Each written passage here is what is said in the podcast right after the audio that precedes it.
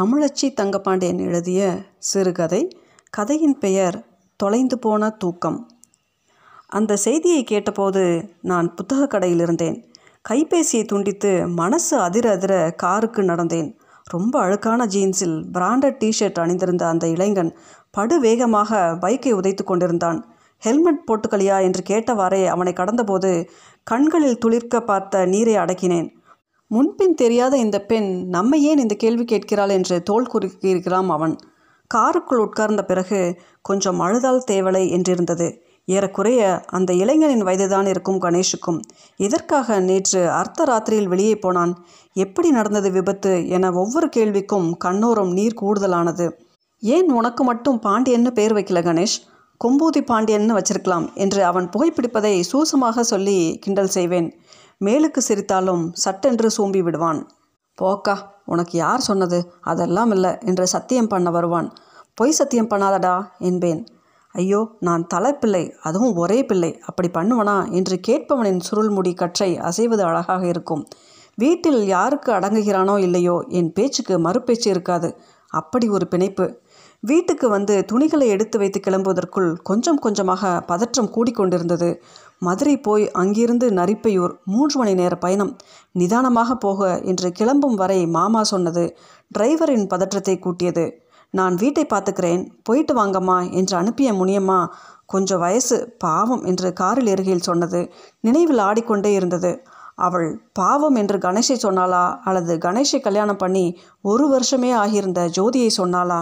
சென்னையிலிருந்து விடுபட்டு விரைந்து கொண்டு இருந்தது வண்டி. வழக்கமாக பயணங்களின் போது புத்தகங்கள் படிக்கின்ற மனநிலை இப்போது இல்லை. வீட்டுக்கு வந்தவுடன் ஒரு ஐந்து நிமிஷம் வாய் விட்டு அழுதிருக்கலாம் தனிமையில். நேரத்துக்கு கிளம்ப வேண்டும் என்கிற அவசரம் அப்போது அழுகையை சாப்பிட்டு விட்டது.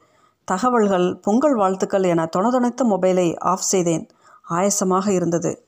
கணேஷுக்கும் ஜோதிக்கும் நரிப்பையூரில் இருக்கிற தியேட்டரில் வைத்துதான் கல்யாணம் நடந்தது. ஏகத்துக்கு வியர்த்து வழிந்து கொண்டு முகம் முழுக்க பூரிப்புடன் அவன் பக்கத்தில் ஜோதி நின்று கொண்டிருந்தாள். வெட்கத்தை மீறி சந்தோஷத்தை அவளது கண்கள் வெளியே விட்டிருந்தன. கணேஷும் அவள் பக்கம் அடிக்கடி திரும்பி சிரித்து கொண்டிருந்தான். ஒரு சமயம் அவளது வியர்வையை துடைக்க அவன் தன் கைக்குட்டையை எடுத்து தர ஜோதி வெட்கப்பட்டு மறுத்தது கூட அப்படியே நினைவில் இருக்கிறது. கணேஷின் வீடு இருக்கும் தெருவுக்குள் கார் நுழைந்தவுடனே தச்சனேந்தல் மாமா வந்து இங்கே இல்லை தெருமுக்கில் தான் அங்கே போகலாம் என்று கூட்டிக் கொண்டு போனார்.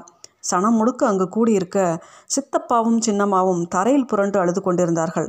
காமாட்சி பாட்டியும் பூவரசியும் தோளில் சாய்ந்து ஒப்பாரி வைக்க நடுவே உட்கார்ந்திருந்தாள் ஜோதி. அழுகிறாளா அல்லது அழுது முடித்து விட்டாளா என்று தெரியாத முகபாவம். அவள் அருகில் தெருவின் மையமாக வைக்கப்பட்டு முழுவதும் வெள்ளை துணி சுற்றியிருந்தது அந்த உடல். என்னை பார்த்தவுடன் அழுகை சத்தம் கூடியது. முழுவதும் உருக்குலைந்து சுற்றி வைக்கப்பட்டிருந்த அதன் அருகே உட்கார்ந்தேன். ஆஸ்பத்திரியில் அறுத்து எடுத்து வந்ததால் வீட்டுக்கு கொண்டு போகக்கூடாதுன்ட்டாங்க வச்சு அழக்கூட முடியலையே பாவிக்கு என்ற சின்னம்மாவின் குரலில் கூட்டம் வெடித்து அழுதது. நொட்டாங்கையில் உங்கள் பெயரை பச்சை குத்தி வச்சிருக்காரு. அந்த கை அப்படியே தான் இருக்கு. நான் பார்த்தேன் என்று சன்னமான குரலில் வறண்டிருந்த கண்களை இமைக்காமல் என்னிடம் சொன்னாள் ஜோதி. புத்தக கடையில் விபத்து செய்தியை கேட்டபோது வராத அழுகை இப்போது வர உடைந்து போனேன். மறுநாள் ராத்திரி தான் ஜோதியிடம் பேசுவதற்கு கொஞ்சம் நேரம் கிடைத்தது. மறுபடியும் தலைக்கு குளித்திருந்த அவளது வயிறு கொஞ்சம் மேடிட்டிருந்தது. எத்தனை மாதம் என கேட்க நினைத்து நிறுத்தி கொண்டேன். எனக்கும் அவளுக்குமாக ஒரு சொம்பு நிறைய கடுங்காப்பி எடுத்து வந்து பக்கத்தில் வைத்தாள் காமாட்சி பாட்டி. ராத்திரி முழுசும் கணேஷ் வராதது உனக்கு தெரியாதா? மறுநாள் காலை வரை காத்திருக்காம தேடியிருந்தா ஒருவேளை சீக்கிரமே ஆஸ்பத்திரிக்கு எடுத்துகிட்டு போயிருக்கலாமே என்றேன் ஆதங்கத்துடன் ஜோதி பேசவில்லை. ஈரத்துண்டை தலையிலிருந்து எடுத்து கட்டில் காலில் போட்டாள். இந்த பொண்ணு என்ன நினைக்குது? ஒருவேளை நான் கேட்டது தப்போ என்று நான் பேச்சை மாற்றும் முன் சொன்னாள். நேற்று ஒரு நாள் மட்டும் வராமல் இருந்திருந்தா இல்லை எப்போவாவது லேட்டாக வந்தால் தேடலாம். தினமும் அப்படின்னா அதுவும் திருவிழா நாளில் கேட்கவே வேணாம். பந்தக்கால் நட்டு ஒரு வாரமாக நிதம் கொண்டாட்டம் தான். சமயத்தில் விடிகாலை வரை உட்கார்ந்துருந்து கோழி கூவ உறங்க போவேன். அப்போ தான் கதவை தட்டுவார். ராத்தூக்கம் போய் ஒரு வருஷமாச்சு. மஞ்சள் கரை படிந்திருந்த அவளது கைகளை பற்றி கொண்டேன். கதவு பக்கத்தில் இருந்த காமாட்சி பாட்டி இளந்தாரிக அப்படி இப்படி தான் இருப்பானுங்க. திருவிழா சமயத்தில் எந்த இளந்தாரி நேரத்துக்கு வீடடைஞ்சிருக்கான்? தெக்கத்தி பக்கம் புருஷனோட ராமூச்சோடும் தூங்கி நிம்மதியாக முழிச்ச பொண்ணுகளை கணக்கெடுத்தா கைவிரல் அளவு கூட வராது. விடுத்தா சோதி என்றவுடன் எனக்கு கோபம் வந்தது. பாட்டி போய் படுங்க என்றேன். எனக்கும் ஜோதிக்கும் இடையே ஒரு போர்வையாக நுழைந்தது இரவு.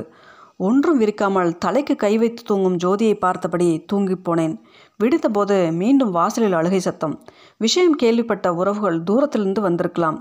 ஜோதி இன்னும் அயர்ந்து தூங்கி கொண்டிருந்தாள். அவள் முகம் சலனமற்று குழந்தை போல இருந்தது.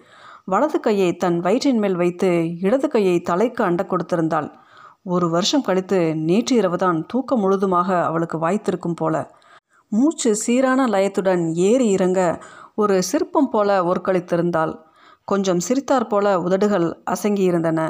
நான் மெதுவாக எழுந்து அழுகை சத்தம் அவளுக்கு கேட்காதவாறு கதவை சாத்திவிட்டு திரும்பி போய் படுத்துக்கொண்டேன்.